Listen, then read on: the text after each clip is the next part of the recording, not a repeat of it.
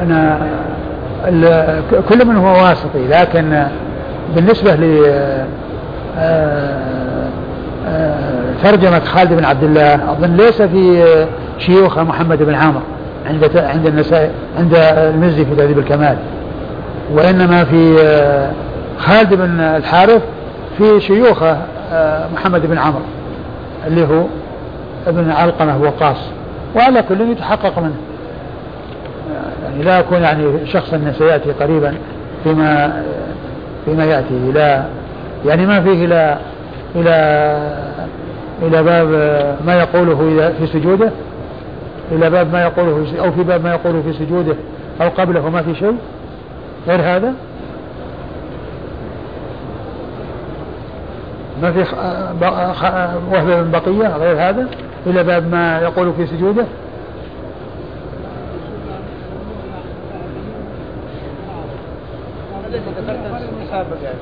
ها؟ لا. لا بعده بقليل ما في شيء. ما في؟ على كل أنا لعل يعني يغلب على ظني أني بحثت في ترجمة خالد بن عبد الله الواسطي وكونه يروي عن محمد بن عمرو. فأظنني ما وجدت. من هو محمد بن عمرو؟ من من؟ بن علقمة.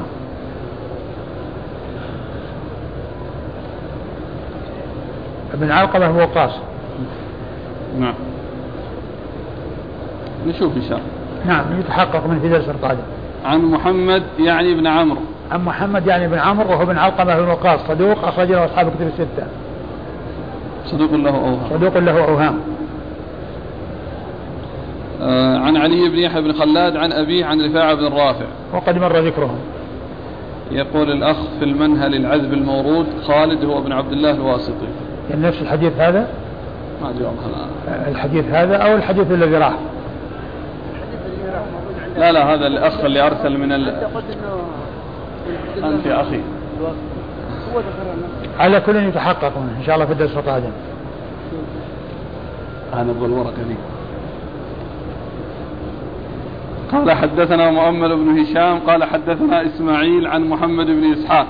قال حدثني علي بن يحيى بن خلاد بن رافع عن أبيه عن عمه رفاعة بن رافع رضي الله عنه عن النبي صلى الله عليه وآله وسلم بهذه القصة أنه قال إذا أنت قمت في صلاتك فكبر الله تعالى ثم اقرأ ما تيسر عليك من القرآن وقال فيه فإذا جلست في وسط في وسط الصلاة فاطمئن وافترش فخذك اليسرى ثم تشهد ثم إذا قمت فمثل ذلك حتى تفرغ من صلاتك انتهى؟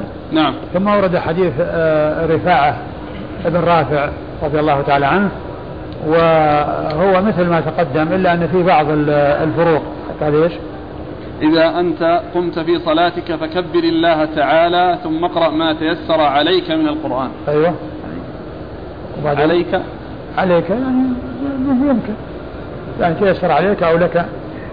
وقال فيه فإذا جلست في وسط الصلاة فاطمئن. فإذا جلست في وسط الصلاة يعني للتشهد يعني التشهد الأول وذلك إنما يكون في الثلاثية والرباعية.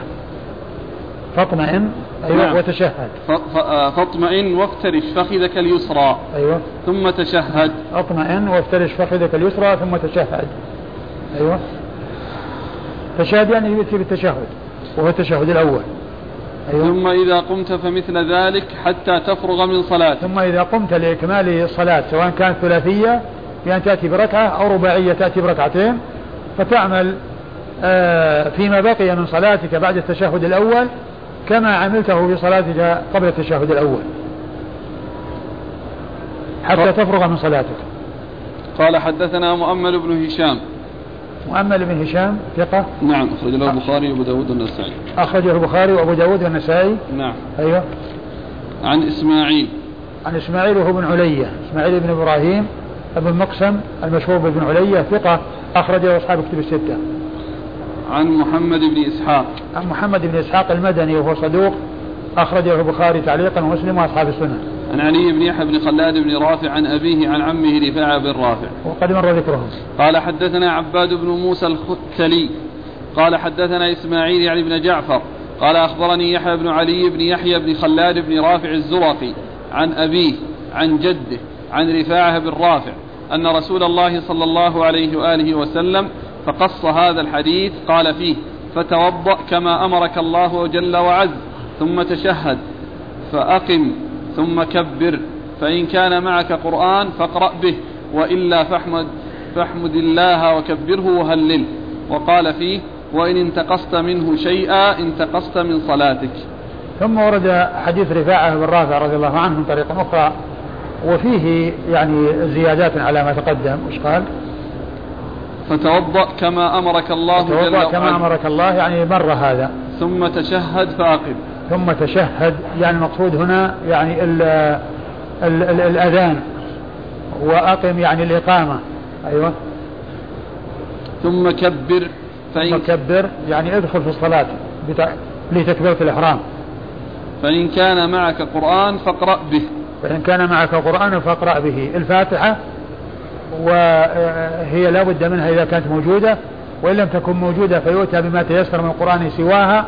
وإن لم يكن لا هذا ولا هذا فيحمد الله ويهلله ويكبره ثم يركع. أيوه. وقال وهذا وهذا شاهد للحديث الذي سبق أن مر في قراءة الأعجمي أو أو في باب قراءة الأعجمي الذي فيه أنه يحمد الله يقول الحمد سبحان الله والحمد لله ولا إله إلا الله والله أكبر. يعني ذاك الحديث الرجل الذي قال آه، أو سأل الرسول صلى الله عليه وسلم وقال له نعم. قال وقال فيه وإن انتقصت منه شيئا انتقصت من صلاتك. يعني انتقصت من هذه الأشياء شيئا انتقصت من صلاتك. أيوه.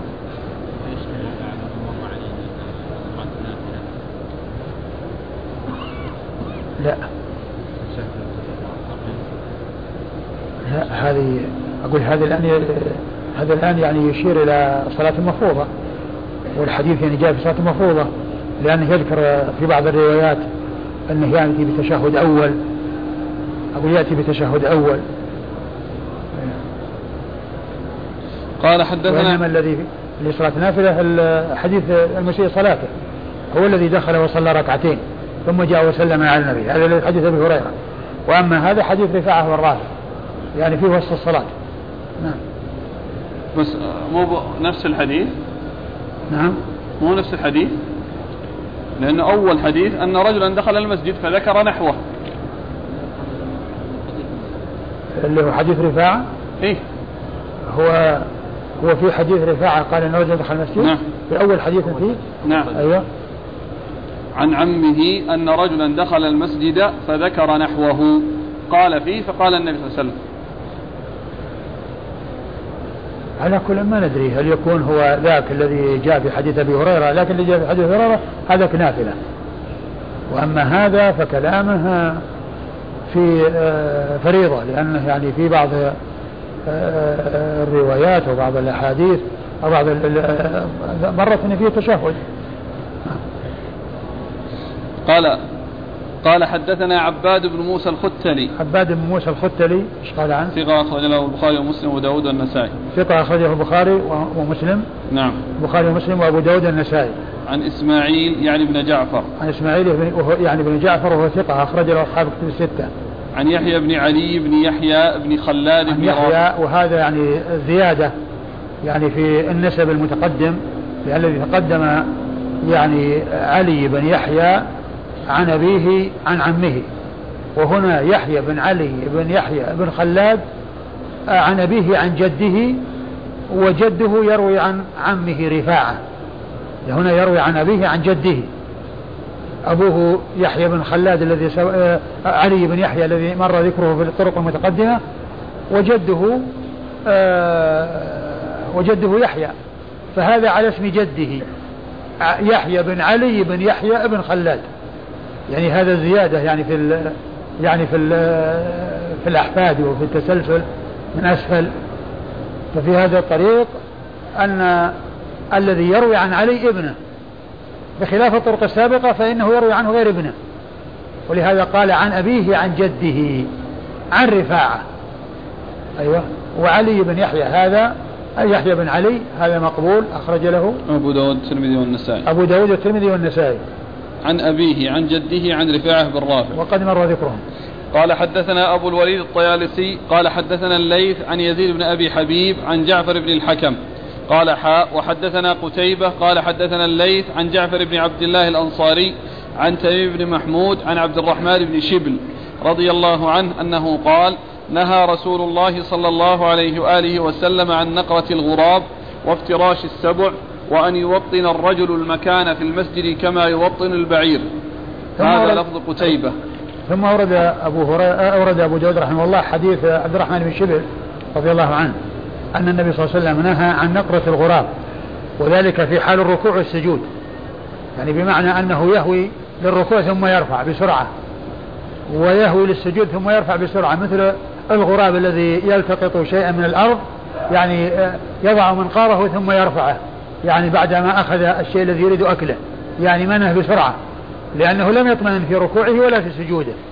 فنقرة الغراب يعني تكون يعني بكونه آآ آه، آآ آه، يهوي لركوعه ثم يقوم بسرعة دون أن يطمئن ويهوي للسجود على الأرض ثم يرفع رأسه دون أن يطمئن كما يفعل الطائر الذي يلقط الحبة أو يلقط الشيء الذي يأكله فإنه آه، يضع منقاره على الأرض ويأخذ بسرعة ثم يرفعه.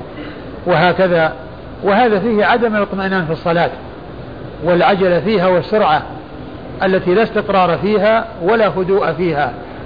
و افتراش السبع. وافتراش السبع كونه يعني عندما يسجد يمد ذراعه كله ويجعلها على الأرض. يعني بحيث يكون مرفقة على الأرض وكفة على الأرض مثل افتراش الكلب أو السبع. وإنما يضع كفيه ويرفع مرفقيه ويجافيهما عن جنبيه. هذا هو المشروع وهذا هو السنة عن رسول الله صلى الله عليه وسلم. وأما افتراش الذراع بأن يكون من المرفق إلى الكف وهو كله مبسوط على الأرض فهذا هو فعل الكلب أو فعل السباع التي نهى رسول الله صلى الله عليه وسلم عن مشابهتها. و وأن يوطن الرجل المكان في المسجد كما يوطن البعير. وأن يوطن الرجل المكان في المسجد كما يوطن البعير. يعني أنه يتخذ والمقصود من ذلك غير الإمام يتخذ مكانا لا يصلي فرضه إلا فيه بحيث يكون دائما وأبدا لا يصلي الفرض إلا في هذا المكان. مثل ما يفعل البعير الذي آه، يألف مكانا ويأتي ويبرك فيه ولا يتعداه. فسر بهذا وفسر بتفسير آخر لكن يعني ليس بصحيح. وهو أنه يبرك يعني يقدم ركبتيه ويعني ويهوي بسرعة بحيث يكون لهما صوت مثل ما يفعل البعير عندما يثني يديه ثم تقع ركبة يديه على الأرض ويطلع لهما صوت لأن ثقله يكون على يعني ركبتي اليدين. فإذا فعل بهذه الهيئة أشبه البعير. بحيث أنه يهوي إلى الأرض, الأرض ويكون لركبتيه عندما يقع الأرض صوت. يعني تدح على الأرض يعني بشدة الثقل الذي حصل عليها. وإنما الإنسان يصل الأرض بسهولة ويسر حتى تكون ركبتين على الأرض دون أن يطلع لهما صوت. لكن هذا لا يستقيم هذا التفسير لأن قوله في المسجد يعني يوطن وأن يوط وأن يوطن الرجل المكان في المسجد يوطن الرجل المكان في المسجد لأن, لأن قوله في المسجد يعني يدل على أن الأمر أنه اتخاذ مكان وليس المقصود أنه لأن هذه الهيئة تكون في المسجد وغير المسجد كونه يعني ينزل على الأرض بسرعة هذا ما له دخل في المسجد سواء صلى في المسجد أو غير المسجد لكن الشيء الذي يتعلق بالمسجد هو كونه يتخذ مكانا يلازمه كما يلازم البعير مكانه الذي يكون الذي يكون فيه أو الذي يعطن فيه. نعم.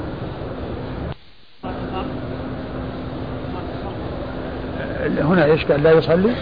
وأن يوطن الرجل المكان في المسجد كما يوطن البعير. والله يعني الذي يبدو أنه في الفرض. في الفرض أن يعني مع الإمام. نعم.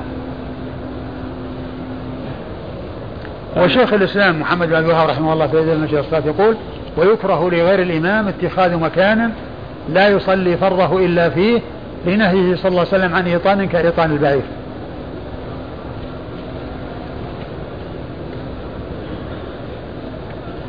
النهي يعني آه، مكان بذاته أو جهة معينة، يعني الإنسان يصلي في جهة معينة. لا ظهر مكان. ظهر مكان معين. حدود معينة أما كان جهة يعني كون كون يصف يسار ويصف يمين الأمر في ذلك واسع. يعني مثلا لا في مثل هالمساجد الكبيرة مسجد النبوي إنسان عادته مثلا ما يصلي إلا مثلا في جهة معينة هالمسجد. دائما إذا جاء الجهة تختلف عن المكان المعين. لأن المكان المعين يعني بقعة يستقر بها مثل ما يستقر البعير في بقعة معينة. وأما كون الإنسان يصلي كونه يأتي من جهة الغرب ويصلي غرب أو يأتي من جهة الشرق الشرق ويصلي شمال آه، شرق هذا يعني سواء يعني ويختلف مرة يصلي في مكان ومرة يصلي في مكان هذا هذا ما هو ما قال له يعني توطين, توطين مكان. لأن هذه أماكن وإنما المقصود مكان واحد بعينه بحيث يعني يكون ملازما له دائما وأبدا. نعم. قال حدثنا أبو الوليد الطيالسي عن الليث. أبو الوليد الطيالسي مر ذكره وقد روى عنه أبو داود فيما مضى بواسطة وهناك ذكره باسمه وهنا ذكره بكنيته. والليث بن سعد المصري ثقة فقيه أخرج له أصحاب الكتب الستة. عن يزيد بن أبي حبيب. عن يزيد بن أبي حبيب المصري وهو ثقة أخرج له أصحاب الكتب الستة. عن جعفر بن الحكم. عن جعفر بن الحكم وهو جعفر بن عبد الله بن الحكم الذي سيأتي في الطريقة الثانية. وهو ثقة أخرج له البخاري في الأدب المفرد ومسلم وأصحاب السنن البخاري في الأدب المفرد ومسلم وأصحاب السنن قال حاء وحدثنا قتيبة. ثم قال حاء وهو التحول إلى إسناد آخر. حدثنا قتيبة وهو قتيبة بن سعيد بن جميل بن طريف البغلاني ثقة أخرج له أصحاب الكتب الستة. عن الليث عن جعفر بن عبد الله الأنصاري. عن, عن الليث عن جعفر بن عبد الله الأنصاري. يعني والسبب يعني في التحويل مع أن الإسناد يعني آه يعني ما آه يعني ليس فيه التغاير إلا في قتيبة و وأبو الوليد. فيه. لا هناك الليث. عن يزيد بن أبي حبيب نعم عن يزيد نعم عن يزيد في واسطة. عن يزيد بن حبيب وأيضا في فرق بينهما. يعني الأول قال جعفر بن الحكم نسبه إلى جده والطريقة الثانية نسبه إلى أبيه قال جعفر بن عبد الله. جعفر بن عبد الله وجعفر بن عبد الله هو جعفر بن عبد الله بن الحكم. في الأول نسب إلى جده وفي الثاني نسب إلى أبيه. فإذا الطريقة الأولى فيها يزيد بن حبيب زيادة يزيد بن أبي حبيب. وفيها أنه نسب جعفر إلى جده وفي الطريقة الثانية يعني نسبه إلى أبيه. نعم. عن تميم بن محمود. عن تميم بن محمود وهو فيه لين وهو فيه لين أخرج له أبو داود والنسائي بن أبو داود والنسائي بن ماجه. عن عبد الرحمن بن الشبل عن عبد الرحمن بن شبل رضي الله عنه وحديثه البخاري في الأدب المفرد وأبو داود والنسائي بن ماجه. البخاري في الأدب المفرد وأبو داود والنسائي بن ماجه. يعني الإسناد فيه. ولا له شواهد؟ يعني فيه فيه لين يعني كلمة يعني فيها تخفيف في تخفيف الجرح لكن له شواهد بالنسبة للسبع سبق أن مر بنا في في مواضع افتراش السبع و ونقر نعم. الغراب بعد ما أدري هل يعني يأتي في أحاديث أو لا لكن العلماء أو صححوه واحتجوا به يقول في آخره هذا لفظ قتيبة. هذا لفظ قتيبة يعني هذا لفظ الطريقة الثانية لأنه ذكره من طريقين طريق أبو الوليد الطيالسي وطريق قتيبة وهذا اللفظ المذكور هو طريق قتيبة وليس طريق آه، أبو الوليد الطيالسي. أحسن الله عليك كنت تذكر طريقة البخاري في إذا اجتمع لو تذكرنا فيها. إيه البخاري عندما يذكر شيخين له اصطلاح. يجعل اللفظ للأخير منهما دون أن ينص عليه. وأما يعني غيره مثل مسلم رحمة الله عليه فإنه عندما يذكر فلان وفلان يقول هذا واللفظ لفلان حدنا فلان وفلان واللفظ لفلان. وأبو داود يعني يذكر من له اللفظ مثل ما مر بنا قريبا قال وهذا لفظه يعني في يعني أحد الطريقين التي أظن فيها في درس اليوم قال وهذا لفظه. يعني يحدد وهنا قال هذا لفظ قتيبة. ويأتي بذلك أحيانا في أثناء الإسناد وأحيانا يأتي بذلك بعدما ينتهي المتن والإسناد. كما في هذا الطريق حيث قال وهذا لفظ قتيبة يعني لفظ شيخه الثاني. أما البخاري فطريقته أنه إذا ذكر شيخين من شيوخه يقول ابن حجر عرف بالاستقراء من صنيعة أن الحديث للثاني منهما. وقد ذكر هذه القاعدة عند حديث جابر رضي الله عنه أعطيت خمسا لم يعطهن أحد من الأنبياء قبلي. أعطيت خمسا لم يعطهن أحد من الأنبياء قبلي فإنه ذكره من طريق شيخين وقال إنه من طريق شيخه الثاني. قال بدليل أنه ذكر شيخه الأول في الباب الفلاني وذكر إسناده في الباب الفلاني ولفظه يختلف عن هذا اللفظ. قال حدثنا زهير بن حرب قال حدثنا جرير عن عطاء بن السائب عن سالم البراد أنه قال أتينا عقبة بن عمرو الأنصاري أبا مسعود رضي الله عنه فقلنا له حدثنا عن صلاة رسول الله صلى الله عليه وآله وسلم فقام بين أيدينا في المسجد فكبر فلما ركع وضع يديه على ركبتيه وجعل أصابعه أسفل من ذلك وجافى بين مرفقيه حتى استقر كل شيء منه ثم قال سمع الله لمن حمده فقام حتى استقر كل شيء منه ثم كبر وسجد ووضع كفيه على الأرض ثم جافى بين مرفقيه حتى استقر كل شيء منه ثم رفع رأسه فجلس حتى استقر كل شيء منه ففعل مثل ذلك أيضا ثم صلى أربع ركعات مثل هذه الركعة فصلى صلاته ثم قال هكذا رأينا رسول الله صلى الله عليه وآله وسلم يصلي. ثم ورد حديث عقبة بن عمرو الأنصاري أبي مسعود البدري رضي الله عنه أنه آآ آه، آه، يعني في هذا الحديث أنه آه، وصف أو صلى بهم وأخبر بأنه رأى رسول الله صلى الله عليه وسلم يصلي هكذا. إيش قال في أوله؟ عن سالم البراد قال أتينا عقبة بن عمرو الأنصاري فقلنا له حدثنا عن صلاة رسول الله صلى الله عليه وآله وسلم. يعني طلبوا منه أن يحدثهم عن صلاة رسول الله صلى الله عليه وسلم يعني يحكي لهم كيفيتها. فأراد أن يبين لهم بالفعل فصلى بهم إماما. أيوه. فقام بين أيدينا في المسجد فكبر. أيوه. فلما ركع وضع يديه على ركبتيه وجعل أصابعه أسفل من ذلك. فلما كب فلما ركع وضع راحتيه على ركبتيه. راحتيه؟ يديه. يديه. يعني الراحتين. وجعل أصابعه أسفل من ذلك. هذا إنما يكون إذا كانت الراحة على الركبتين. فإن الأصابع تنزل عن الركبتين. أيوة. وجافى بين مرفقيه. وجافى بين مرفقيه. أي نعم. حتى استقر كل شيء منه. حتى استقر كل شيء منه يعني استقر راكعا. وهذا محل الشاهد للترجمة لأن يعني صلاة من لا يقيم صلبه في الركوع والسجود أيوة. ثم قال سمع الله لمن حمده. أيوة. فقام حتى استقر كل شيء منه. يعني اعتدل من الركوع واستقر. أيوة. ثم كبر وسجد ووضع كفيه على الأرض. ثم جاث بين مرفقيه حتى استقر كل شيء منه. ثم سجد ووضع كفيه على الأرض وجاث بين مرفقيه يعني عن جنبيه حتى استقر كل شيء منه يعني بحيث هدأ في سجوده ولم يسرع. نعم. ثم رفع رأسه فجلس حتى استقر كل شيء منه. يعني جلس بين السجدتين حتى استقر شيء منه يعني معناه أنه اطمأن في جلوسه. ففعل مثل ذلك أيضا. نعم. ثم يعني في السجدة الثانية. فعل مثل ذلك أيضا في السجدة الثانية. ثم نعم. صلى أربع ركعات مثل هذه الركعة. ثم صلى أربع ركعات مثل هذه الركعة. يعني آه لعل المقصود به يعني آه آه تمام أربع ركعات وفقا لهذه الركعة. وليس المقصود أنه صلى خمس وإنما صلى أربعا. يعني مثل كلها على هذه الهيئة. كل الركعات الأربع على هذه الهيئة التي تقدمت. نعم. فصلى صلاته ثم قال هكذا رأينا رسول الله صلى الله عليه وآله وسلم يصلي. لأنه آه، سألهم لأنهم سألوه أن يحدثهم فبين بالفعل وقال هكذا رأيت رسول الله يصلي. مثل ما فعل مثل ما يفعل بعض الصحابة عثمان رضي الله عنه دعا بوضوء وتوضأ والناس يرون. نعم. في حديث عثمان رضي الله عنه مشهور في صفة وضوء رسول الله صلى الله عليه وسلم. ثم قال رأيت رسول توضأ نحو وضوء هذا ثم قال نعم.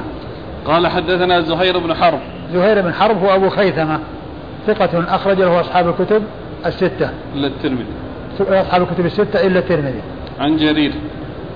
وزهير بن حرب هذا أكثر عنه الإمام مسلم في صحيحه حيث روى عنه 1200 حديث. وأكثر منه أبو بكر بن أبي شيبة عند مسلم. روى عنه 1500 حديث.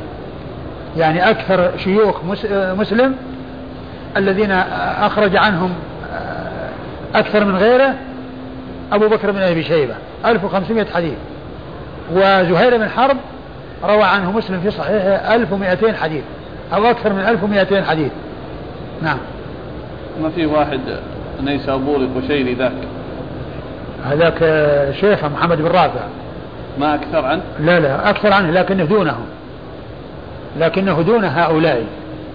هو من المكثرين أكثر عنه محمد بن رافع القشيري النيسابوري ولكنه دون هؤلاء.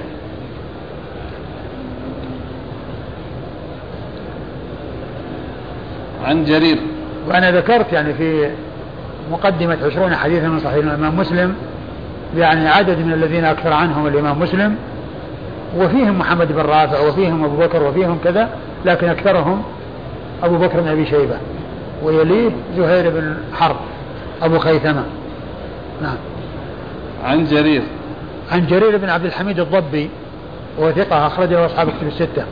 عن عطاء بن السائب. عن عطاء بن السائب وهو صدوق اختلط أخرج حديثه البخاري وأصحاب السنن عن سالم ومعلوم أن المختلط يعني ينظر من حدث عنه قبل الاختلاط ومن حدث عنه بعد الاختلاط أو جهل هل قبل الاختلاط أو بعده. فمن كان قبل الاختلاط هذا لا إشكال فيه. الرواية صحيحة ولا إشكال فيها. وما كان بعد الاختلاط أو مجهول هذا هو الذي يتوقف فيه وهو الذي يقدح فيه. وجرير من روى ممن روى عنه قبل الاختلاط روى عنه بعد الاختلاط. يعني ليس ممن روى عنه قبل الاختلاط جرير بن عبد الحميد. ولكن يعني هذه الصفة التي جاءت في هذا الحديث لها شواهد كثيرة يعني من غير هذا الطريق. نعم. عن سالم البراد عن عن عن جرير عن؟ عن جرير عن عطاء بن السائب. نعم عن سالم البراد وهو؟ قال عنه؟ ثقة أخرجه أبو داود والنسائي. ثقة أخرجه أبو داود والنسائي. عن عقبة, عن عقبة بن عمرو الأنصاري رضي الله عنه وهو آه وحديثه أخرجه أصحاب الكتب الستة. قال رحمه الله تعالى باب قول النبي صلى الله عليه وسلم كل صلاة لا يتمها صاحبها تتم من تطوعه. نعم نقرأ. ثلاث دقائق. كم؟ ثلاث دقائق. طيب والله تعالى أعلم وصلى الله وسلم وبارك على عبده ورسوله نبينا محمد وعلى آله وأصحابه أجمعين. خمس.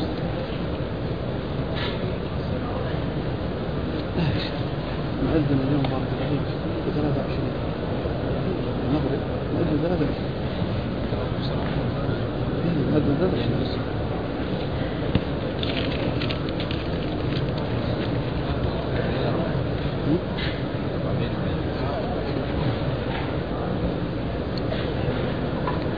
هذا يقول إنه رجع إلى تهذيب الكمال. قال خالد وابن عبد الله الواسط ذكره المز... ذكره المزي من شيوخ وهب بن بقية. إيه هذا ما في إشكال. ولم يذكر خالد غير هذا. ولم يذكر خالد؟ اي بس هذا في تلاميذ أنت كان سؤالك عن محمد بن عمرو. أيوه نعم. لكن هو ما جاب هو الا إلا يعني ذهب إلى ترجمة إيه يعني وهب ترجمة وهب. اي يعني ما ذكر فيه غير خالد؟ في شيوخه نعم. إلا خالد بن عبد الله الواسط. اي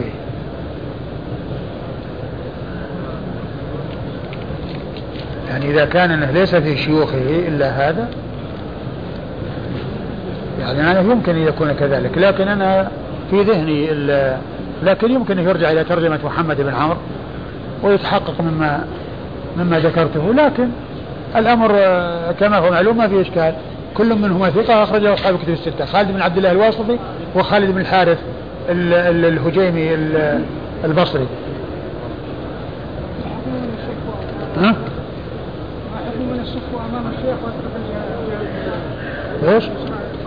إيش؟ اضغط لكل اوراق الصف أمام الشيخ هنا في الصالة. قدام الكرسي. ويترك الجهة اليسرى فاضيه الجهة اليسرى؟ الجهة اليسرى؟ إيه الصف قدامنا. أيوه. الصف قدام قدام الشيخ. تقول الجهة اليسرى. والله الصفوف تكمل إلى جهة الإمام. الصفوف تبدأ من خلف الإمام. ثم تستمر يمينا وشمالا هو المبدأ. المبدأ هو الإمام. فالصفوف تبدأ منه يمينا وشمالا. لا يعني يؤتى بالصف أو يبدأ بجهة يعني لا تكون وراء الإمام لا شمال ولا آه لا شمال الإمام ولا يمينا. وإنما تبدأ منه ثم يعني تمتد يمينا وشمالا إلى أن ينتهي الصف.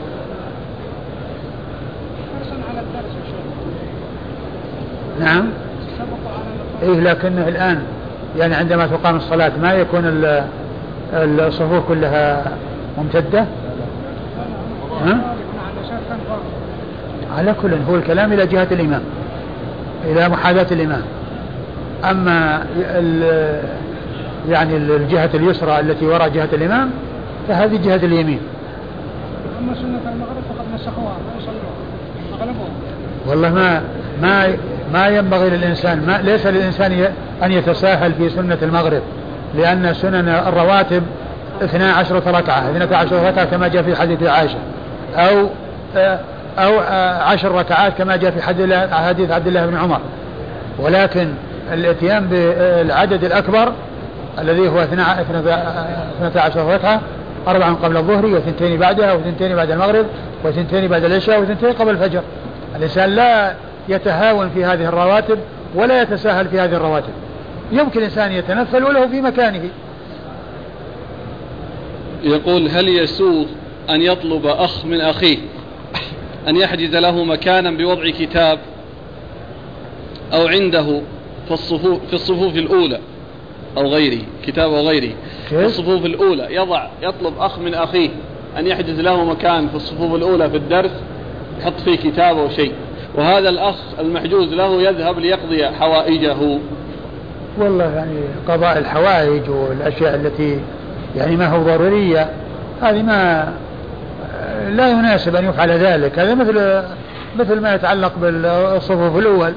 الإنسان إذا كان بيذهب لحاجة لابد منها كان يشرب أو يقضي حاجة يعني ينقض الوضوء فهذا عذر آه، يمكن. وأما كون الإنسان يروح يتسوق أو يتجول في الأسواق أو يعني يعني هذا لا يصلح. إذا كان قضاء الحاجة يعني يتوضأ هذا الأمر سهل لا بأس. حتى في الصف الأول. كونه يضع له مكان كونه يضع له مكان يعني ويذهب أو كونه جالس ويروح يبي يتوضأ يضع يعني شيء يحجز مكانه. في هذه في هذه الحال لا بأس. والله تعالى أعلم وصلى الله وسلم وبارك على عبده ورسوله نبينا محمد. وعلى آله وأصحابه أجمعين.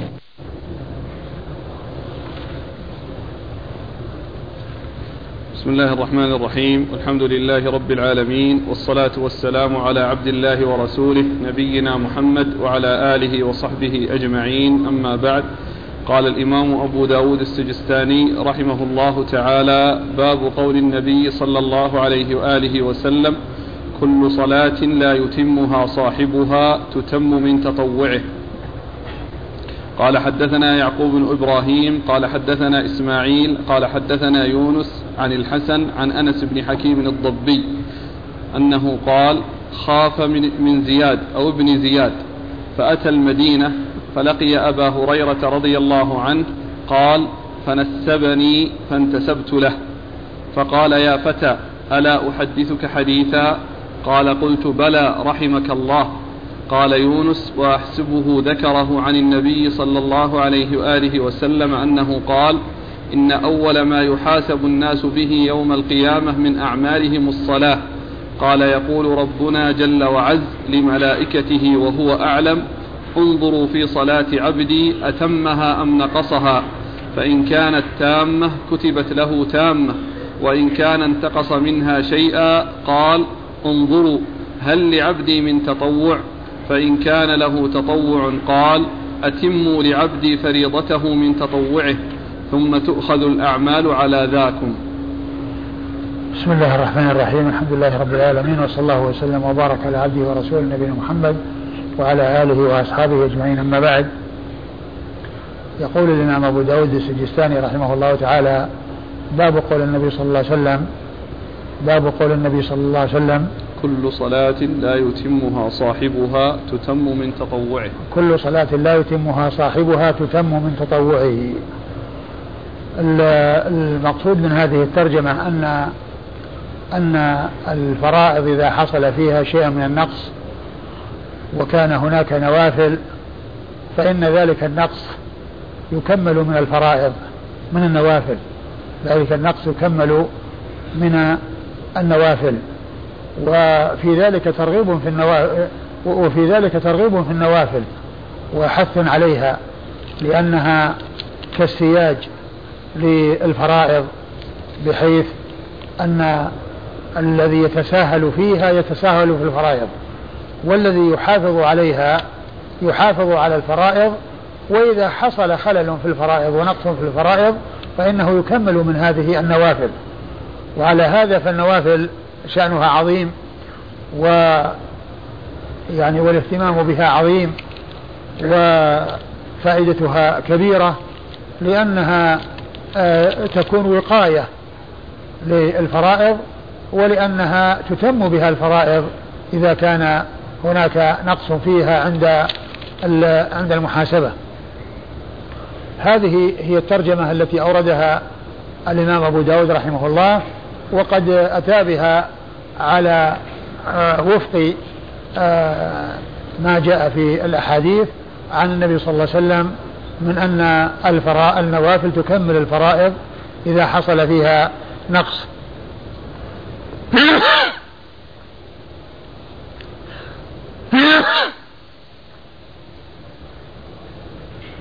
الحمد لله.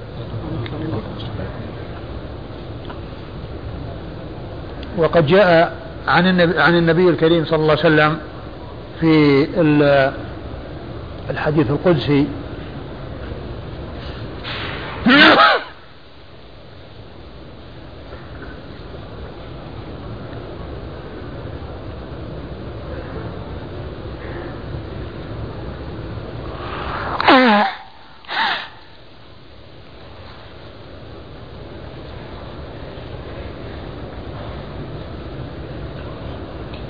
وما تقرب إلي عبدي بشيء أحب إلي مما افترضته عليه. ثم قال ولا يزال عبدي يتقرب إلي بالنوافل حتى أحبه. فالنوافل شأنها عظيم وتكمل بها الفرائض وتضاعف بها الأجور وهي كالسياج الذي آه، يحافظ فيه على الفرائض من ناحية أن من تساهل في النوافل يتساهل في الفرائض. من يتساهل في, في النوافل قد يؤول به الأمر إلى أن يتهاون في الفرائض ولكن من حافظ عليها وحرص عليها فهو من باب أولى أن يحرص أن يكون محافظا على الفرائض. أورد أبو داود رحمه الله حديث أبي هريرة رضي الله عنه أن النبي صلى الله عليه وسلم قال إن أول ما يحاسب عليه العبد يوم القيامة من عمله الصلاة. أول ما يحاسب عليه العبد من عمله الصلاة. وهذا يدلنا على عظم شأن الصلاة وأن شأنها كبير وهي أعظم أركان الإسلام بعد الشهادتين. وهي أول ما يحاسب عنه يحاسب عليه في يوم القيامة وآخر ما يفقد في هذه الحياة. آخر ما يفقد الصلاة وأول ما يحاسب عليه الصلاة. كل هذا يدلنا على عظم شأن الصلاة وأن شأنها عظيم. وأن الإنسان إذا كان مفلحا في صلاته وقائما بما يجب عليه في صلاته فإنه يرجى أن يكون في ما وراء ذلك على التمام وعلى وجه حسن. وإذا كان آه، بخلاف ذلك في الصلاة فإن ما سواها يكون من باب أولى. فكون النبي عليه الصلاة والسلام يقول أول ما يحاسب عليه يدلنا على عظم شأنها وأنها أول شيء يحاسب عليه. ثم يقول قال إيش؟ يقول الله عز وجل إن وانظر يقول لملائكته انظروا في صلاة عبدي أتمها أم نقصها؟ يقول الله عز وجل لملائكته واعلم انظروا صلاة عبدي هل أتمها أو نقصها؟ فإذا كان فإن كانت تامة كتبت له تامة. فإن كانت تامة كتبت له تامة. يعني معناها أنه حصل في فرضه على التمام والكمال. وإن كانت ناقصة قال انظروا لعبدي من هل لعبدي من تطوع؟ فيتم به ما نقص. فيتم به ما نقص. نعم. تحتاجون ماء إيش بعده؟ إيش بعده؟ لا ما. ثم قال ثم تؤخذ الأعمال على ذاك. ثم تؤخذ الأعمال على ذاك يعني بعد الصلاة. تؤخذ الأعمال على ذاك يعني بعد الصلاة. لأنه يعني تؤتى بالزكاة وإذا كان الإنسان يعني عنده خلل وعنده تقصير فإن النوافل تتم بها وكذلك الصيام وكذلك الحج وهكذا. نعم. قال حدثنا يعقوب بن إبراهيم. يعقوب بن إبراهيم الدورقي. ثقة أخرج له أصحاب الكتب الستة وهو شيخ لأصحاب الكتب الستة روى عنه مباشرة وبدون واسطة. عن إسماعيل. عن إسماعيل وهو بن علية إسماعيل بن إبراهيم بن مقسم بن علية ثقة أخرج له أصحاب الكتب الستة. عن يونس. عن يونس آه ابن عبيد وهو ثقة أخرج له أصحاب الكتب الستة. عن الحسن. عن الحسن وهو ابن أبي الحسن البصري ثقة أخرج له أصحاب الكتب الستة. عن أنس بن حكيم الضبي. عن أنس بن حكيم الضبي وهو مستور أخرجه أبو داود بن ماجه. وهو مستور أخرج له أبو داود بن ماجه. أخرج له أبو داود وابن ماجه. أنه ذهب إلى أبي هريرة. قال خاف من زياد أو ابن زياد فأتى المدينة فلقي أبا هريرة. يعني هذا الرجل الذي هو أنس بن عياض خاف من زياد أو ابن زياد يعني أمير من الأمراء فأتى المدينة فلقي أبا هريرة. رضي الله عنه. قال فنسبني فانتسبت له. وقوله فنسبني وانتسبت له. يعني قيل إن معناه أنه انتسب هو له ثم انتسب يعني هذا له. يعني ف و ويحتمل أن يكون معناه أنه نسبه يعني طلب منه أن يعرف بنفسه. فانتسب له يعني عرفه بنفسه. عرفه بنفسه. يمكن أن يكون كل واحد منهما عرف بنفسه فيكون هذا عرف بنفسه أي أبو هريرة وهذا عرف بنفسه الذي هو آه، أنس بن عياض. أنس بن حكيم. أنس بن حكيم عرف بنفسه و ولعل الأقرب أن يكون آه، أبو, أبو هريرة طلب منه أن يعرف بنفسه. أما أبو هريرة فهو معروف ولا يحتاج إلى أن ينسب أو يعني ينتسب له. وأن يعرف بنفسه لأنه جاء إلى أبي هريرة وعرفه أنه أبو هريرة. وأما هذا هو الذي يحتاج إلى أن يعرف لأنه غريب وجاء إلى المدينة ولقي هذا الصحابي فيحتاج إلى أن يعرف بنفسه. فلعل آه كونه يعني آه نسبه يعني طلب منه أن ينتسب له ولهذا قال فانتسبت له. يعني نسب فانتسب يعني هذا هو الذي يبدو وإن كان قد استبعده بعض أهل العلم وقال إن المقصود أنها هذا يعني نسب نفسه وهذا نسب نفسه إلا أن كون أبو هريرة معروف وكون هذا غريب ويسأل عن يعني من هو من أي قبيلة هو هذا هو الذي يحتاج إلى أن إلى أن يعرف. لا سيما وهو يعني جاء غريبا إلى البلد وهو غير معروف. أيوه. نسبني فانتسبت له؟ نعم. أيوه. يعني التعليق اللي ذكره. تعليق أنا قلت لكم فيه إشكال غير واضح. كونه يعني لا يقال يعني إلا إذا كان هذا انتسب وهذا انتسب. لا هو يقول إنه يعني جعلني واياه في نسب واحد. هذا هذا أيضا يعني ما أدري عن صحته. وهل وهل يعني الضبي هذا هذا طبعا من من دوس اللي هو أبو هريرة. والضبي يعني قبيلة من القبائل يعني. هل هل هم يعني من هذه القبيلة من قبيلة يعني أبي هريرة. أقول لا ندري لكن الذي يبدو إن المقصود أنه يعني سأله وطلب منه أن يعرف بنفسه كما هو شأن الشخص الغريب الذي يأتي ويسأل عن عن من هو حتى يعرف. نعم.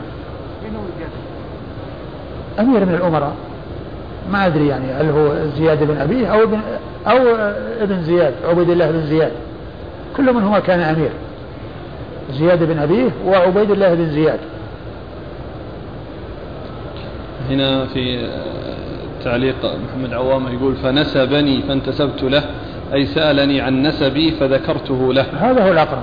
وتشديد السين خطأ. نبه إليه المطرزي في المغرب. على كل هذا المعنى هو ال هو ال القريب. يعني كون شخص غريب وسأل عن أن يعرف بنفسه فعرف بنفسه. وهذا يعني شيء معروف أن الشخص الغريب يعني يسأل عن عن عن عن نفسه حتى يعرف. حتى يعرف. وقد جاء هذا في في مواضع عديدة. منها حديث جابر رضي الله عنه الطويل في قصة الحج. لما جاء إليه محمد بن علي بن الحسين ومعه جماعة فسألهم عن أسمائهم واحدا واحدا ثم يعني بعد ذلك قرب من محمد ووضع يده على صدره وجعل يحدثهم بحديث الحج اللي حديث جابر الطويل في صفة حجة رسول الله صلى الله عليه وسلم. ومن هذا القبيل يعني سألهم من يعني واحدا واحدا. آه، ما رأيكم قول آه، يعني إن التعارف من السنة؟ والله على كل التعارف يعني مطلوب.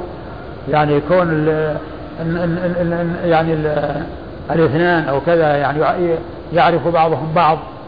يعني آه، لا بأس به. ما نعلم عن شيء يمنعه. أقول ما نعلم شيء يمنعه. وهذا يعني موجود عند السلف كما ذكرت في قصة جابر وكما جاء في قصة أبي هريرة هذه. يقول فلقي, فلقي آه، أنس بن حكيم لقي أبا هريرة قال فنسبني فانتسبت له فقال يا فتى ألا أحدثك حديثا؟ قال قلت بلى رحمك الله. نعم. قال يونس واحسبه ذكره عن النبي صلى الله عليه وسلم قال يونس الذي هو ابن عبيد أحسبه ذكره عن النبي صلى الله عليه وسلم يعني رفعه يحسب أنه رفعه إلى رسول الله صلى الله عليه وسلم وسواء رفعه أو لم يرفعه لأن مثل هذا لا يقال في الرأي. هذا له حكم الرفع سواء كان قال فيه قال رسول الله صلى الله عليه وسلم أو قال هو يعني هذا الكلام لأن مثل هذا الكلام لا يقال بالراي لأنه إخبار عن أمر مغيب وأن المحاسبة تكون بكذا وكذا فله حكم الرفع. هو الآن يعني فيه شك في كونه رفعه إلى النبي صلى الله عليه وسلم لكن سواء رفعه أو لم يرفعه إذا لم يرفعه فإن له حكم الرفع. نعم. قال حدثنا موسى بن إسماعيل قال حدثنا حماد عن حميد عن الحسن عن رجل من بني سليط عن أبي هريرة رضي الله عنه عن النبي صلى الله عليه وآله وسلم بنحوه. ثم ورد حديث أبي هريرة من طريق أخرى وفيه أنه قال بدل أنس بن حكيم ورجل من بني سليم. وقيل إن يعني إن هذا هو يعني أنس بن حكيم. يعني جاء غير مسمى هنا. نعم. قال حدثنا موسى بن إسماعيل. موسى بن إسماعيل التبوذكي ثقة أخرج له أصحاب الكتب الستة. عن حماد. عن حماد هو بن سلمة. ثقة أخرج له البخاري تعليقا ومسلم وأصحاب السنن عن حميد. عن حميد بن أبي حميد الطويل وهو ثقة أخرج له أصحاب الكتب الستة. عن الحسن عن رجل من بني سليط عن, عن الحسن عن رجل من بني سليط عن أبي هريرة. يعني بنحوه أي بنحو الحديث الذي تقدم. والحديث يعني كما هو معلوم فيه هذا الرجل في الإسناد الأول مسمى وهو أنس بن حكيم وفي الثاني مبهم. وقيل إنه أنس بن حكيم وعلى هذا فالطريقان فيهما هذا الرجل إما الذي قيل عنه أنه مستور أو المبهم الذي قيل إنه هذا هذا الذي آه، ذكر وهو مستور. لكن جاء الحديث الذي سيأتي هو شاهد له حديث تميم الداري. نعم. قال حدثنا موسى بن إسماعيل قال حدثنا حماد عن داود بن أبي هند عن زرارة بن أوفى عن تميم الداري رضي الله عنه. عن النبي صلى الله عليه وآله وسلم بهذا المعنى قال ثم الزكاة مثل ذلك ثم تؤخذ الأعمال على حسب ذلك. ثم أورد أبو هريرة حديث آه، آه، أورد أبو داود رحمه الله حديث تميم الداري وقال إنه بنحو حديث أبي هريرة بنحو حديث أبي هريرة المتقدم وهو شاهد له ودال على ما دل عليه ودال على ما دل عليه. وفي هذا الإخبار عن الأمر المستقبل وأخبار الرسول صلى الله عليه وسلم يجب تصديقها وأن ما أخبر به عليه الصلاة والسلام من الأمور المغيبة سواء كانت ماضية أو مستقبلة أو موجودة لا نشاهدها ولا نعاينها الواجب تصديقها لأن هذا هو مقتضى شهادة أن محمد رسول الله صلى الله عليه وسلم. وهذا إخبار عن أمر مستقبل. وهو بيان وهو آه، آه، أن الصلاة أول ما يحاسب عليه. وهو كما أسلفت يدل على عظم شأن الصلاة. وأن أمرها خطير وأمرها عظيم. وأن الواجب على الإنسان أن يحافظ عليها ويحرص عليها. يجب عليه أن يحافظ عليها. ويحرص عليها. وقد جاء في بعض الأحاديث في حديث صحيح أول ما يقضى يوم القيامة بين الناس في الدماء أول ما يقضى بين الناس في الدماء. وهذا قد يعني قد يقال إن بينهما شيء من التعارض ولكن لا تعارض لأن الصلاة فيما يتعلق بحقوق الله هي أول شيء يحاسب عليه وأول شيء يكون فيما يكون بين الناس الدماء. يعني كونه يقضى بين الناس في الدماء ويحاسب الناس فيما بينهم في الدماء فيكون كل من الحديثين آآ آآ يحمل على شيء. هذا يحمل على حقوق الله وهذا يحمل على حقوق الناس وما يكون بين الناس. فلا تعارض بين ما جاء في هذا الحديث وبين الحديث الآخر الذي فيه أن أول ما يقضى بين الناس يوم القيامة في الدماء. نعم. قال حدثنا موسى بن إسماعيل عن حماد عن داود بن أبي هند. داود بن أبي هند ثقة أخرج له البخاري تعليقا. نعم. ومسلم وأصحاب السنة. عن زرارة بن أوفى. عن زرارة بن أوفى وهو ثقة أخرج له أصحاب الكتب الستة. عن تميم الداري. عن تميم الداري صاحب رسول الله صلى الله عليه وسلم ورضي الله عنه وأرضاه وحديثه أخرجه. البخاري تعليقا ومسلم وأصحاب السنة. البخاري تعليقا ومسلم وأصحاب السنة. قال رحمه الله تعالى تفريع أبواب الركوع والسجود. قال باب وضع اليدين على الركبتين. قال حدثنا حفص بن عمر قال حدثنا شعبة عن أبي يعفور. قال أبو داود واسمه وقدان. عن مصعب بن سعد أنه قال صليت إلى جنب أبي رضي الله عنه فجعلت يدي بين ركبتي فنهاني عن ذلك. فعدت فقال لا تصنع هذا. فإنا كنا نفعله فنهينا عن ذلك وأمرنا أن نضع أيدينا على الركب.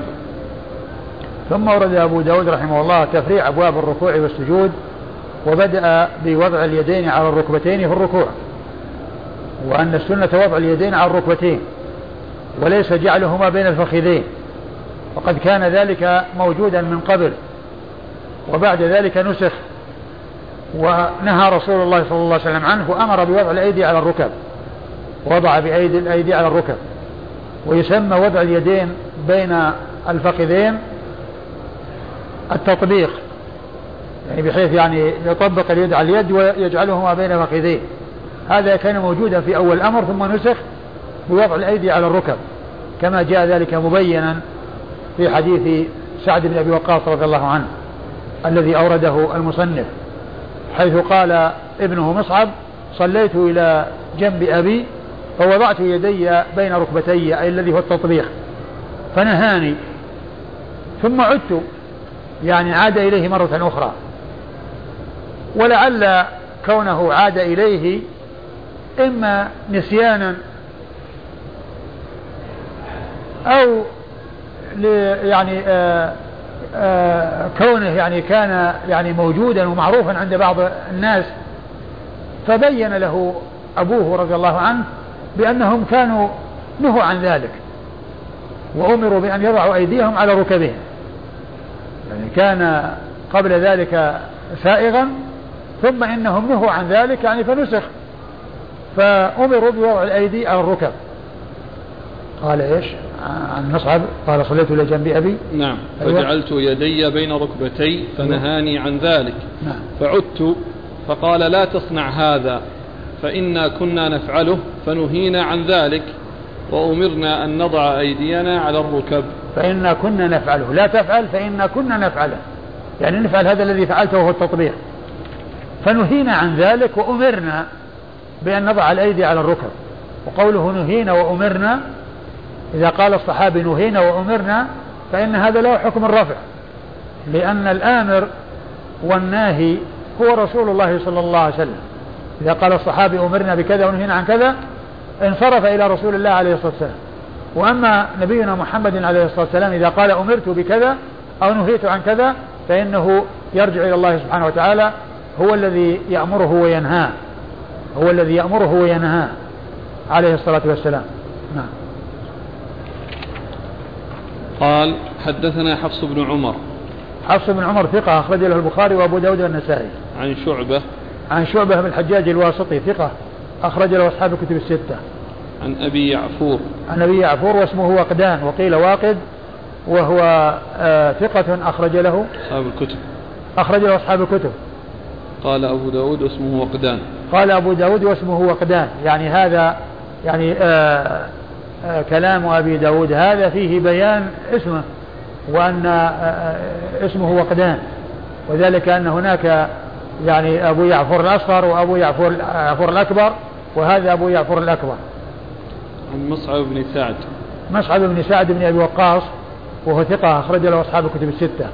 عن أبيه سعد بن أبي وقاص رضي الله عنه آه، أحد العشرة المبشرين بالجنة صاحب المناقب والفضائل رضي الله عنه وأرضاه وحديثه أخرجه أصحاب الكتب الستة. هو المعتاد في هذا الأمر يعني إذا جاء نسب أو كذا أن يقول يعني. وين ال لما قال عن أبي يعفور. أيوة. يعني شعبة قال أبو يعفور. ولما أراد جاء التوضيح أبو داود هو المستخدم يعني؟ نعم آه يعني يأتي هذا كثيرا وقد سبق أن مر بنا ذلك لكنه هنا يعني ال آه يعني الذي آه لعل الذي آه لعل أبو داود يعني نفسه قال عن نفسه في هذا المكان قال أبو داود هو كذا وكذا أو قاله من دونه أن أبا داود قال كذا وكذا. يعني في هذا المكان. لكن آه، الغالب هو ذاك الأول. وأما كونه يأتي في أثناء الإسناد يعني آه، بأن يقول آه، قال أبو داود كذا فهذا يعني قليل. والكثير هو الذي فيه يعني أو هو ابن فلان. لأن من دون التلميذ كل من دون التلميذ يمكنه أن يضيف ما يوضح به الشخص. لكن هنا جاء بهذه الطريقة التي فيها التنصيص على أبي داود وأنه قال ذلك.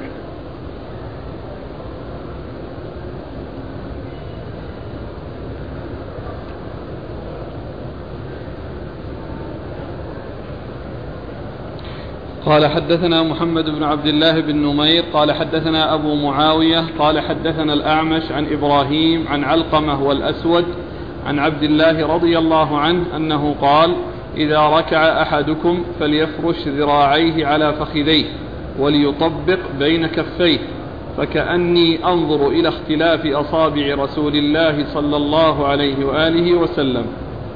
ثم ورد أبو داود حديث آه، عبد الله بن مسعود رضي الله عنه في التطبيق وأنه آه، قال إذا إذا إذا, إذا ركع أحدكم إذا أحدكم فليفرش ذراعيه على فخذيه. فليفرش ذراعيه على فخذيه و ليطبق بين كفيه. وليطبق بين كفيه وليطبق بين كفيه.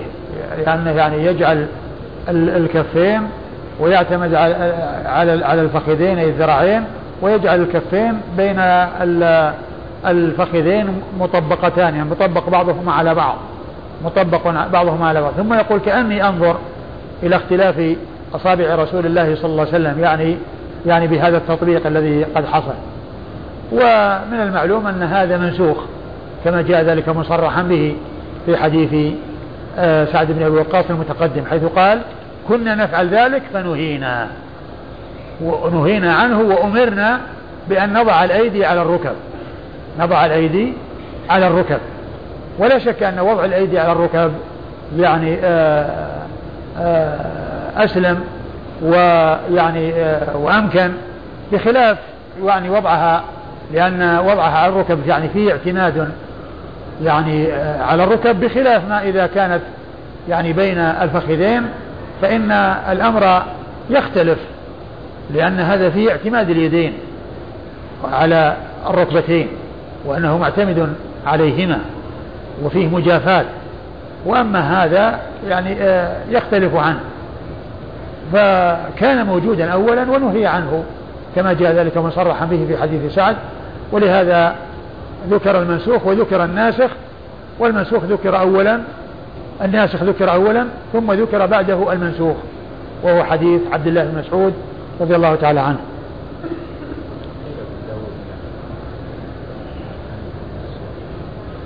ما أدري عن طريقة أبي داود يعني في الاستقراء يعني طريقته هل هو يقدم الناسخ باستمرار ويؤخر المنسوخ؟ آه، المعروف عن الإمام مسلم رحمه الله أنه يقدم المنسوخ ثم يأتي بالناسخ. كما جاء أو كما ذكر ذلك النووي عند حديث أحاديث آه، نقض الوضوء من مست النار. فإنه ذكر الأحاديث التي فيها النقض ثم عقبها بالأحاديث التي فيها أنه لا ينقض. وقال النووي أن طريقة الإمام مسلم أنه يقدم المنسوخ على الناسخ. وهنا في هذا الموضع أبو داود قدم الناسخ على المنسوخ. فلا أدري يعني عن هل هذه الطريقة له أو أنها تختلف. أو, أو أن أنه يأتي عنه أشياء تخالف هذه الطريقة. هذا يمكن أن يعرف في المستقبل.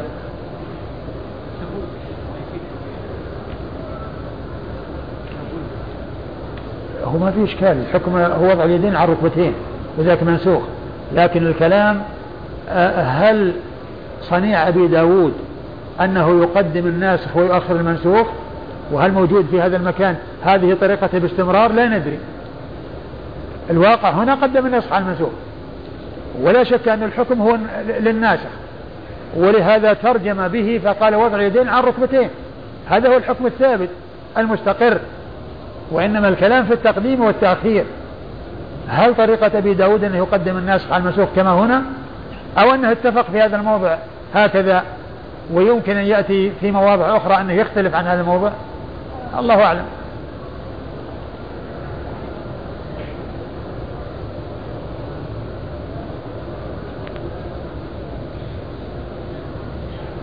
بالنسبة يعني ترك الوضوء من مسة النار. أيوة. عن ترجم هو أولا باب في ترك الوضوء مما مسة النار. أولا بدأ به. إيه. وبعدين؟ قال باب التشديد في ذلك. إيه. وبعدين ذكر باب آخر. باب في الوضوء من اللبن. إيه. يعني معناه قدم الترك. نعم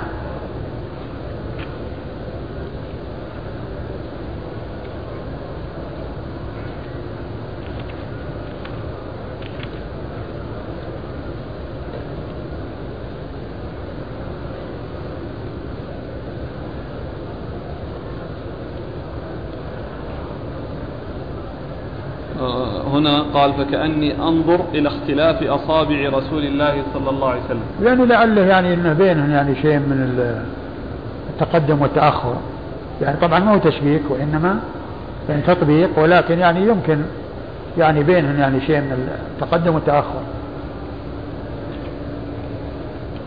قال حدثنا محمد بن عبد الله بن نمير. محمد بن عبد الله بن نمير ثقة أخرجه أصحاب كتب الستة.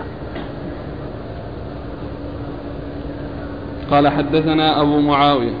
أبو معاوية محمد بن خازم الضرير الكوفي ثقة أخرج له أصحاب كتب الستة. عن الأعمش. عن الأعمش سليمان بن مهران الكاهلي الكوفي ثقة أخرج له أصحاب كتب الستة. عن إبراهيم. عن إبراهيم وهو بن يزيد بن قيس النخعي الكوفي وهو ثقة أخرج له أصحاب كتب الستة. عن علقمة. عن علقمة وهو بن قيس النخعي ثقة أخرج له أصحاب كتب الستة. والأسود والأسود بن يزيد بن قيس النخعي ثقة مخضرم أخرج له أصحاب كتب الستة. عن عبد عن الله. عبد الله بن مسعود الهذلي رضي الله عنه صاحب رسول الله صلى الله عليه وسلم وهو من فقهاء الصحابة. وقد قيل إنه أحد العبادلة الأربعة من الصحابة ولكن الصحيح خلاف ذلك لأن المقصود بالعبادلة آه، من صغار الصحابة الأربعة من صغار الصحابة وكانوا في عصر واحد. وقد أدركهم من لم يدرك ابن مسعود. وأما ابن مسعود فإنه متقدم إذ كانت وفاته سنة 32 وأما العبادلة فإنهم تأخروا بعد ذلك وعاشوا بعد ذلك يعني ما يعني يعني ثلاثين سنة أو أكثر من ثلاثين سنة. فأدركهم من لم يدرك ابن مسعود وأخذ عنهم من لم من لم يأخذ عن ابن مسعود. وكان يقال لهم العبادلة. فالمشهور أن العبادلة ليس فيهم عبد الله بن مسعود الأربعة وإنما هم الصغار من الصحابة الذين في أسنان متقاربة عبد الله بن عمر وعبد الله بن عمر وعبد الله بن الزبير وعبد الله بن عباس رضي الله عنهم وعن الصحابة أجمعين. وحديث عبد الله بن مسعود رضي الله عنه أخرجه أصحاب الكتب الستة. قال رحمه الله تعالى باب ما يقول الرجل في ركوعه وسجوده. قال حدثنا الربيع بن نافع أبو توبة وموسى بن إسماعيل المعنى قال حدثنا ابن المبارك عن موسى قال أبو سلمة موسى بن أيوب عن عمه عن عقبة بن عامر رضي الله عنه أنه قال لما نزلت فسبح باسم ربك العظيم قال رسول الله صلى الله عليه وآله وسلم اجعلوها في ركوعكم. فلما نزلت سبح اسم ربك الأعلى قال اجعلوها في سجودكم. ثم ورد أبو هريرة أبو أبو داود رحمه الله حديث آه هذه الترجمة وهي باب ما يقول ما يقوله في الركوع والسجود. يعني ما يقوله من الذكر لأن هذه الترجمة تتعلق بالذكر وبعدها يأتي ترجمة تتعلق بالدعاء. يعني باب الدعاء في الركوع والسجود. باب الدعاء في الركوع والسجود إذا هذه الترجمة التي أطلقها بقوله ما يقوله أي من الذكر يعني لأنها ليست في الدعاء. وإنما هي في الذكر. ومن المعلوم أن هناك أذكار وأدعية فالأذكار هي التي ثناء على الله وتمجيد لله وتسبيح لله وتعظيم لله. هذا يقال له أذكار أو ذكر. والدعاء الذي هو طلب من العبد اللهم أعطني كذا اللهم حقق لي كذا. هذه قالها أدعية. فهنا أتى بترجمتين. ترجمة مطلقة فقال ما يقول في الركوع والسجود. وترجمة قال الدعاء في الركوع والسجود. لا تنافي بين الترجمتين إلا أن هذه الترجمة مطلقة ولكنها مقيدة بالذكر.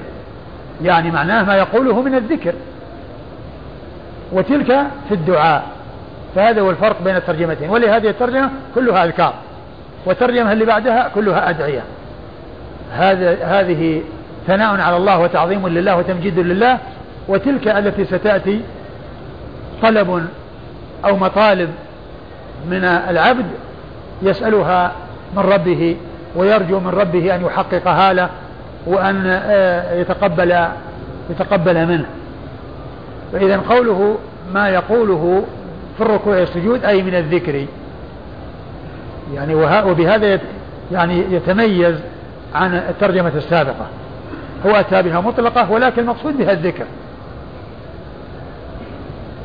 أورد حديث عقبة بن عامر. عقبة بن عامر آه، عقبة بن عامر الجهني رضي الله تعالى عنه أنه لما نزل قول الله عز وجل فسبح باسم ربك العظيم قال عليه الصلاة والسلام اجعلوها في ركوعكم. يعني أنهم يقولون سبحان رب العظيم سبحان رب العظيم. يعني فسبح باسم ربك العظيم يقول سبحان رب العظيم. ولما نزل قول الله عز وجل سبح اسم ربك الأعلى قال يجعلها في سجوده فيقول سبحان رب الأعلى. سبحان ربي الأعلى. وقد جاء في السجود ذكر الأعلى لأن هذا المقام الذي فيه العبد هو غاية الذل والخضوع لله سبحانه وتعالى. فناسب أن يأتي وصف الله بالأعلى الذي هو العلو المطلق ذاتا وقدرا وقهرا ففي هذه الهيئة التي هو عليها وقد ذل لله وخضع وجعل أشرف شيء فيه على الأرض خضوعا لله وذلا لله سبحانه وتعالى ناسب أن يأتي بذكر العلو لله عز وجل وكونه الأعلى سبحانه وتعالى. فيقال في الركوع سبحان رب العظيم ويقال في السجود سبحان ربي الأعلى. وقد جاءت الأحاديث الكثيرة في ذلك في أنه يقال في الركوع سبحان ربي العظيم ويقال في السجود سبحان ربي الأعلى. نعم. قال حدثنا الربيع بن نافع أبو توبة. الربيع بن نافع أبو توبة وهو ثقة أخرج له البخاري وأصحاب السنن البخاري. البخاري. أخرج له أصحاب الكتب إلا الترمذي. إلا الترمذي. ما إلا الترمذي؟ إيه.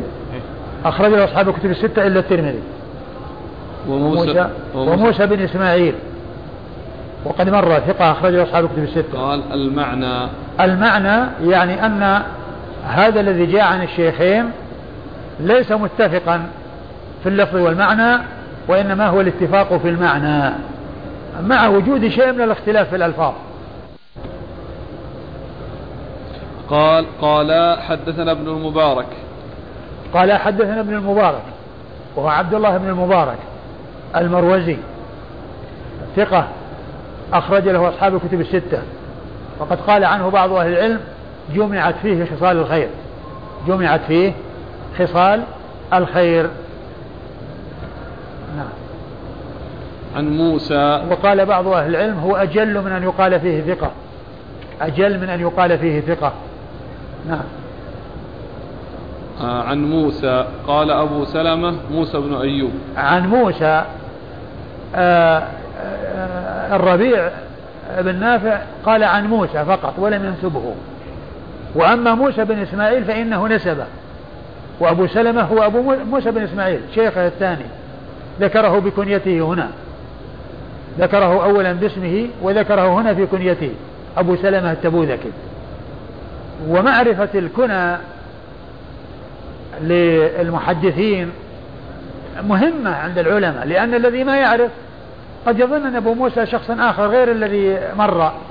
مع أن أبو, مو... مع أن أبو سلمة هو موسى بن إسماعيل. إلا أنه ذكر أولا باسمه وذكر هنا ب... لا بكنيته. ذكر هنا بكنيته. وفائدة معرفة هذا النوع من أنواع علوم الحديث ألا يظن الشخص الواحد شخصين. بأن الشخص الذي ما يعرف أن موسى بن إسماعيل كنيته أبو سلمة يظن أن هذا الشخص الذي قال أبو سلمة شخص آخر. إيش هو؟ أبو سلمة. من هو أبو سلمة؟ مع أنه هو الذي مر الذي هو شيخه الثاني وهو موسى بن إسماعيل. يعني معنى هذا أن شيخه الأول قال موسى فقط وأما أبو سلمة الربيع بن نافع قال موسى فقط وأما موسى بن إسماعيل أبو سلمة التبوذكي فإنه قال. بن أيوب. موسى بن أيوب. و آه ولهذا يعني آه كما قلت إن معرفة الكنى مهمة. لا سيما من اشتهر بكنيته. فإن الإنسان يعني قد يعني ينظر مثلا في تهذيب التهذيب. يبحث له عن شخص هل هو من تلاميذ شخص معين؟ يبحث عنه. قد يجده بلفظ يعني لا يعرفه مثل محمد بن المثنى الملقب أبو موسى مشهور بأبي موسى. أحيانا عندما يأتي الحافظ بن حجر في في ترتيب التهذيب يذكر شيوخ أو تلاميذ يقول أبو موسى ما يقول محمد المثنى؟ روى عنه فلان وفلان وأبو موسى. أبو موسى محمد المثنى.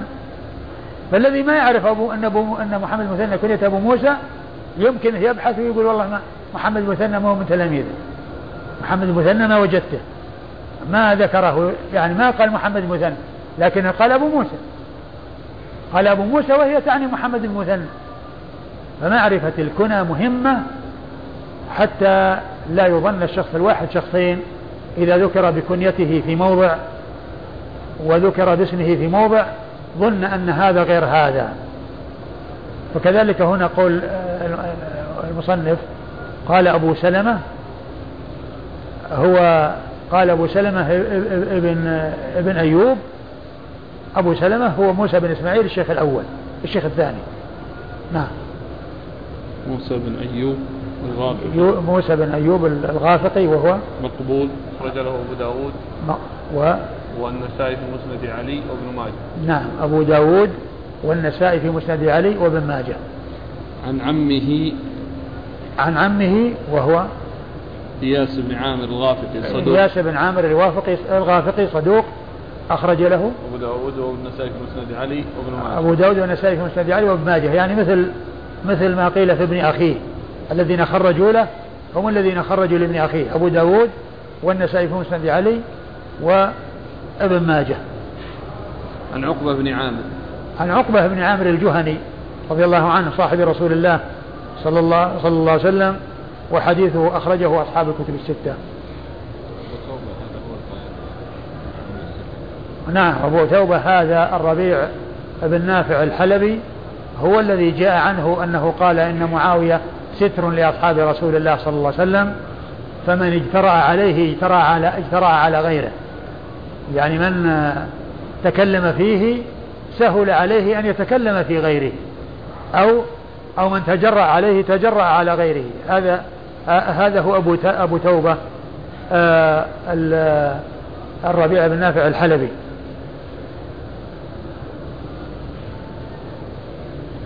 قال حدثنا أحمد بن يونس.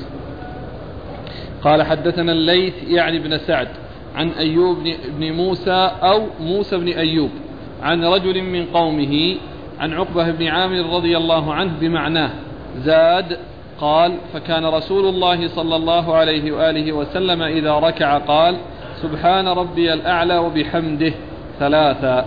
وإذا سجد قال سبحان ربي الأعلى وبحمده ثلاثا. هنا جاء في هذه النسخة عند الركوع سبحان ربي الأعلى. لكن في نسخة عون المعبود آه سبحان ربي العظيم. وإنما سبحان ربي الأعلى في الموضع الثاني ليست في الموضع الأول. الموضع الأول يقال سبحان ربي العظيم ما يقال سبحان ربي الأعلى. وإنما سبحان ربي الأعلى تقال في السجود كما سبق أن مر وكما جاءت في ذلك الأحاديث الكثيرة عن رسول الله صلى الله عليه وسلم التي فيها أن الركوع يقال فيه سبحان ربي العظيم. والسجود يقال فيه سبحان ربي الأعلى. فالنسخ الأخرى فيها شيء يخالف هذا؟ نعم. مثل الذي ذكرته من عون المعبود أيوه. نسخة اللي محمد عوامة. أي نعم. الركوع سبحان ربي العظيم. والسجود سبحان ربي الأعلى. سبحان ربي العظيم والركوع سبحان ربي الأعلى. وكذلك النسخة التي فيها عون المعبود التي كذلك. التي عمل عليها الشيخ الألباني التي في كتاب الألباني أيضا سبحان ربي العظيم. فهذا خلاف ما هو معروف عن ويمكن يكون هذا خطأ. نعم. سبحان ربي العظيم بدل سبحان ربي الأعلى. نعم. إيش؟ قال.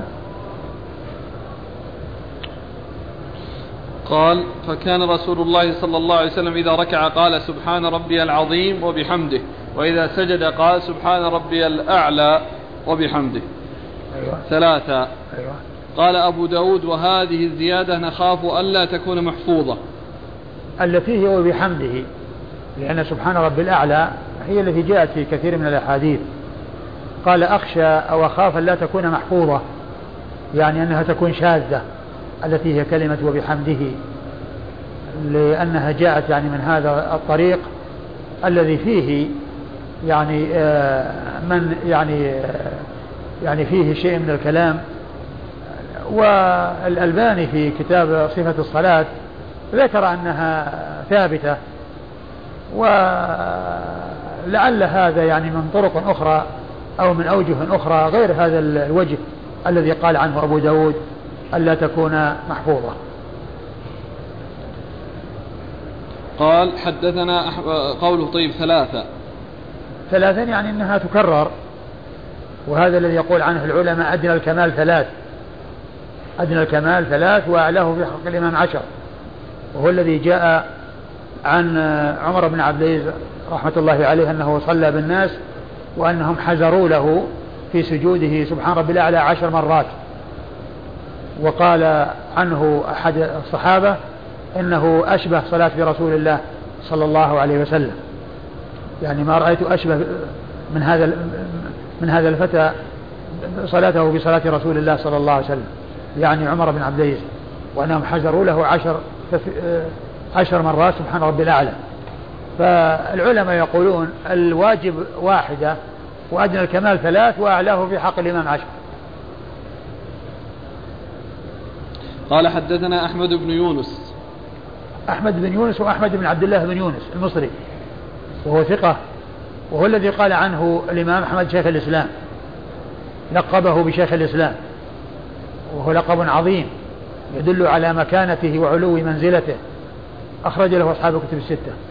عن الليث يعني ابن سعد. عن الليث يعني ابن سعد المصري وهو ثقة أخرج له أصحاب الكتب الستة. عن أيوب بن موسى أو موسى بن أيوب. عن أيوب موسى أو موسى بن أيوب شك ولكن سبق أن مر أنه موسى بن أيوب. وليس أيوب بن موسى وإنما هو موسى بن أيوب. نعم. عن رجل من قومه. عن رجل من قومه هو عمه الذي هو آه، إيش؟ اياس نعم اياس بن عامر. اياس بن عامر نعم. عن عقبة بن عامر. عن عقبة بن عامر الجهني وقد مر ذكره. قال أبو داود انفرد أهل مصر بإسناد هذين الحديثين حديث الربيع وحديث أحمد بن يونس. قال أبو داود انفرد أهل مصر بإسناد هذين الحديثين. آه، حديث الربيع بن نافع وحديث آه، أحمد بن يونس. أحمد بن يونس. آه، الإسناد الأول إيش هو؟ الربيع بن نافع أيوة. وموسى بن إسماعيل. الربيع بن نافع حلبي الحلبي وموسى إسماعيل البصري وعبد الله المبارك عبد الله المبارك إيه. مروزي. وبعدين؟ عن موسى. عن موسى بعد ذلك يكونوا مصريين. لأنه من فوق مصريين ولكن يعني في الأسفل ليسوا مصريين. لأنه يعني آه كونه من فوق يعني في عدد من المصريين. من موسى إلى عقبة بن عامر لأن عقبة بن عامر مصري أيضا. لأنه نزل مصر وينسب إليها. نعم. والإسناد الثاني كلهم. والإسناد الثاني؟ إيه أحمد بن يونس والليث. هؤلاء كلهم مصريين. نعم. وعن الليث عن من؟ عن, عن موسى؟ أي نعم. نعم هذا كلهم مصريين. الإسناد الثاني كلهم مصريون. بخلاف الأول فإن موسى ابن إسماعيل البصري والربيع ابن نافع حلبي. نعم. قال حدثنا حفص بن عمر قال حدثنا شعبة قال ولكن لعل المقصود منه يعني تسلسل من فوق وفي الإسناد الثاني إلى إلى أن وصل إلى أبي داود وأما الإسناد الأول فقبل أن يصل إلى أبي داود. نعم. قال حدثنا حفص بن عمر قال حدثنا شعبة قال قلت لسليمان أدعو في الصلاة إذا مررت بآية تخوف.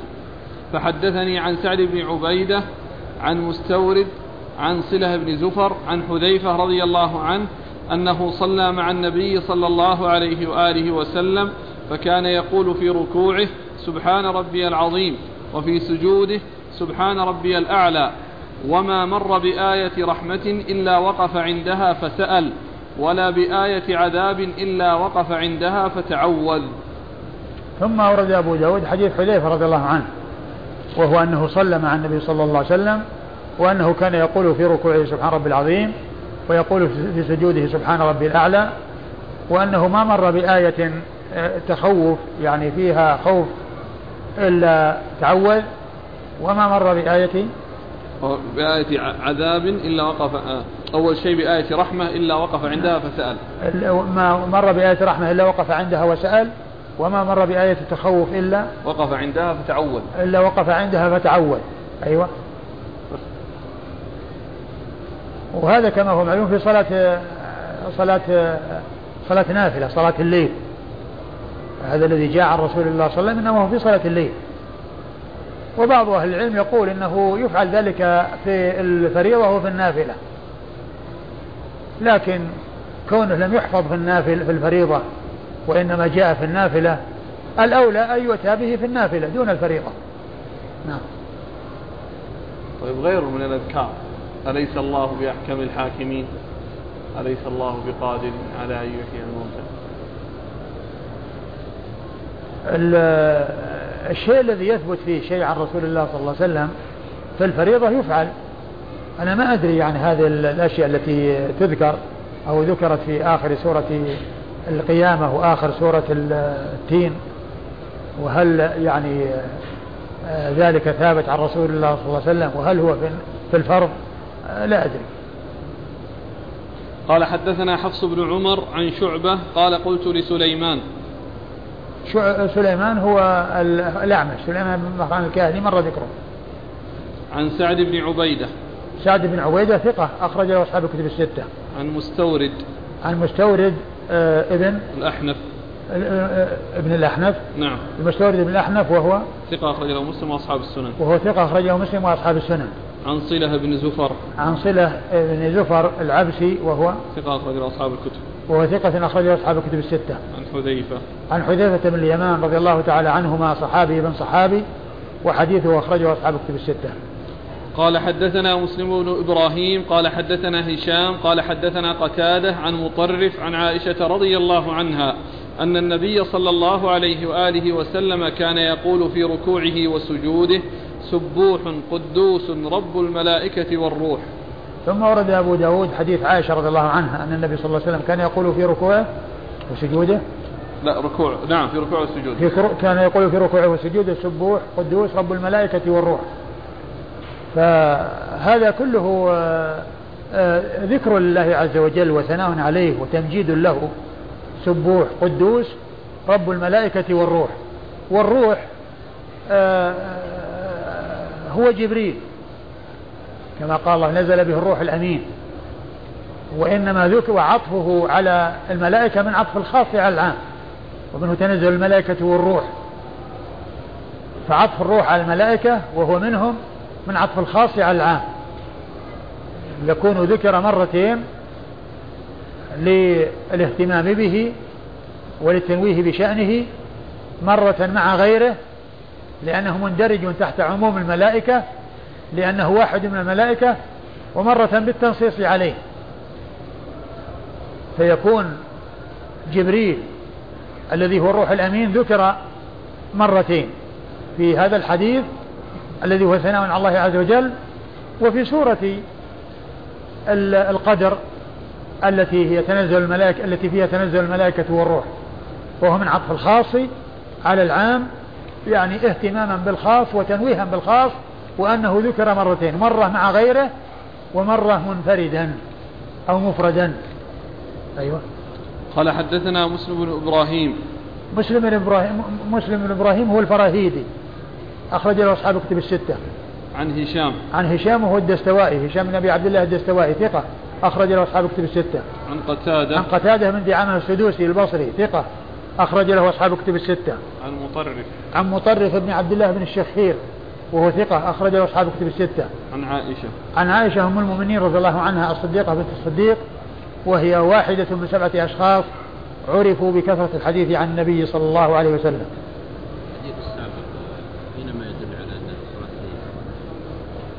لأن سيأتي يعني في أنه قرأ البقرة والنساء وكذا وهل أمره نعم يعني يأتي. نعم سبوح قدوس.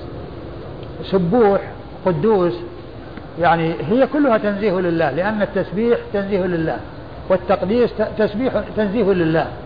وبعض أهل العلم قال إن هذا يتعلق بالألوهية وهذا يتعلق بالربوبية والله تعالى أعلم. المهم أن كل منهما تنزيه لله عز وجل لأن التقديس تنزيه والتسبيح تنزيه. خلاص دقيقة أو دقيقتين. بقي إيش؟ ها؟ بقي كم حديث؟ باقي أحاديث ها؟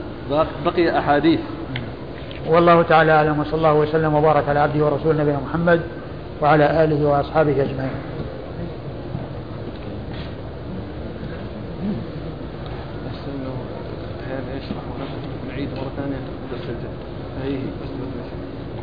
جزاكم الله خيرا وبارك الله فيكم ونفعنا الله بما قلتم يقول السائل ما الفرق بين كون الرجل يرتقي لنفسه وبين أن يسترقي من غيره ما الفرق؟ أن يرقي. الرجل نفسه أيوة. أو يسترقي ما الفرق؟ أي يعني هو يرقي نفسه ويسترقي؟ أي بينهما فرق. يرقي نفسه وينفث على نفسه ويسترقي يطلب من غيره أنه يرقيه. يعني إيش ال ال هو ما هو فاهم إيش الإشكال في هذا؟ يرقي. نفسه هو نفسه ينفث على نفسه يقرأ وينفث. يقرأ وينفث على نفسه ويمسح. أو على يعني شيء منه. يرقي نفسه. ويسترقي يطلب من غيره أن يرقيه. أن ينفث عليه ويقرأ. والله تعالى أعلم وصلى الله وسلم وبارك على عبده ورسوله نبينا محمد وعلى آله وأصحابه أجمعين.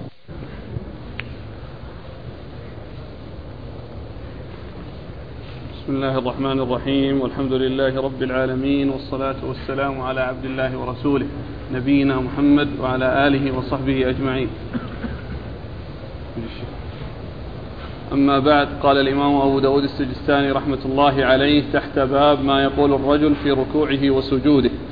قال حدثنا أحمد بن صالح قال حدثنا ابن وهب قال حدثنا معاوية بن صالح عن عمرو بن قيس عن عاصم بن حميد عن عوف بن مالك الأشجعي رضي الله عنه أنه قال قمت مع رسول الله صلى الله عليه وآله وسلم ليلة فقام فقرأ سورة البقرة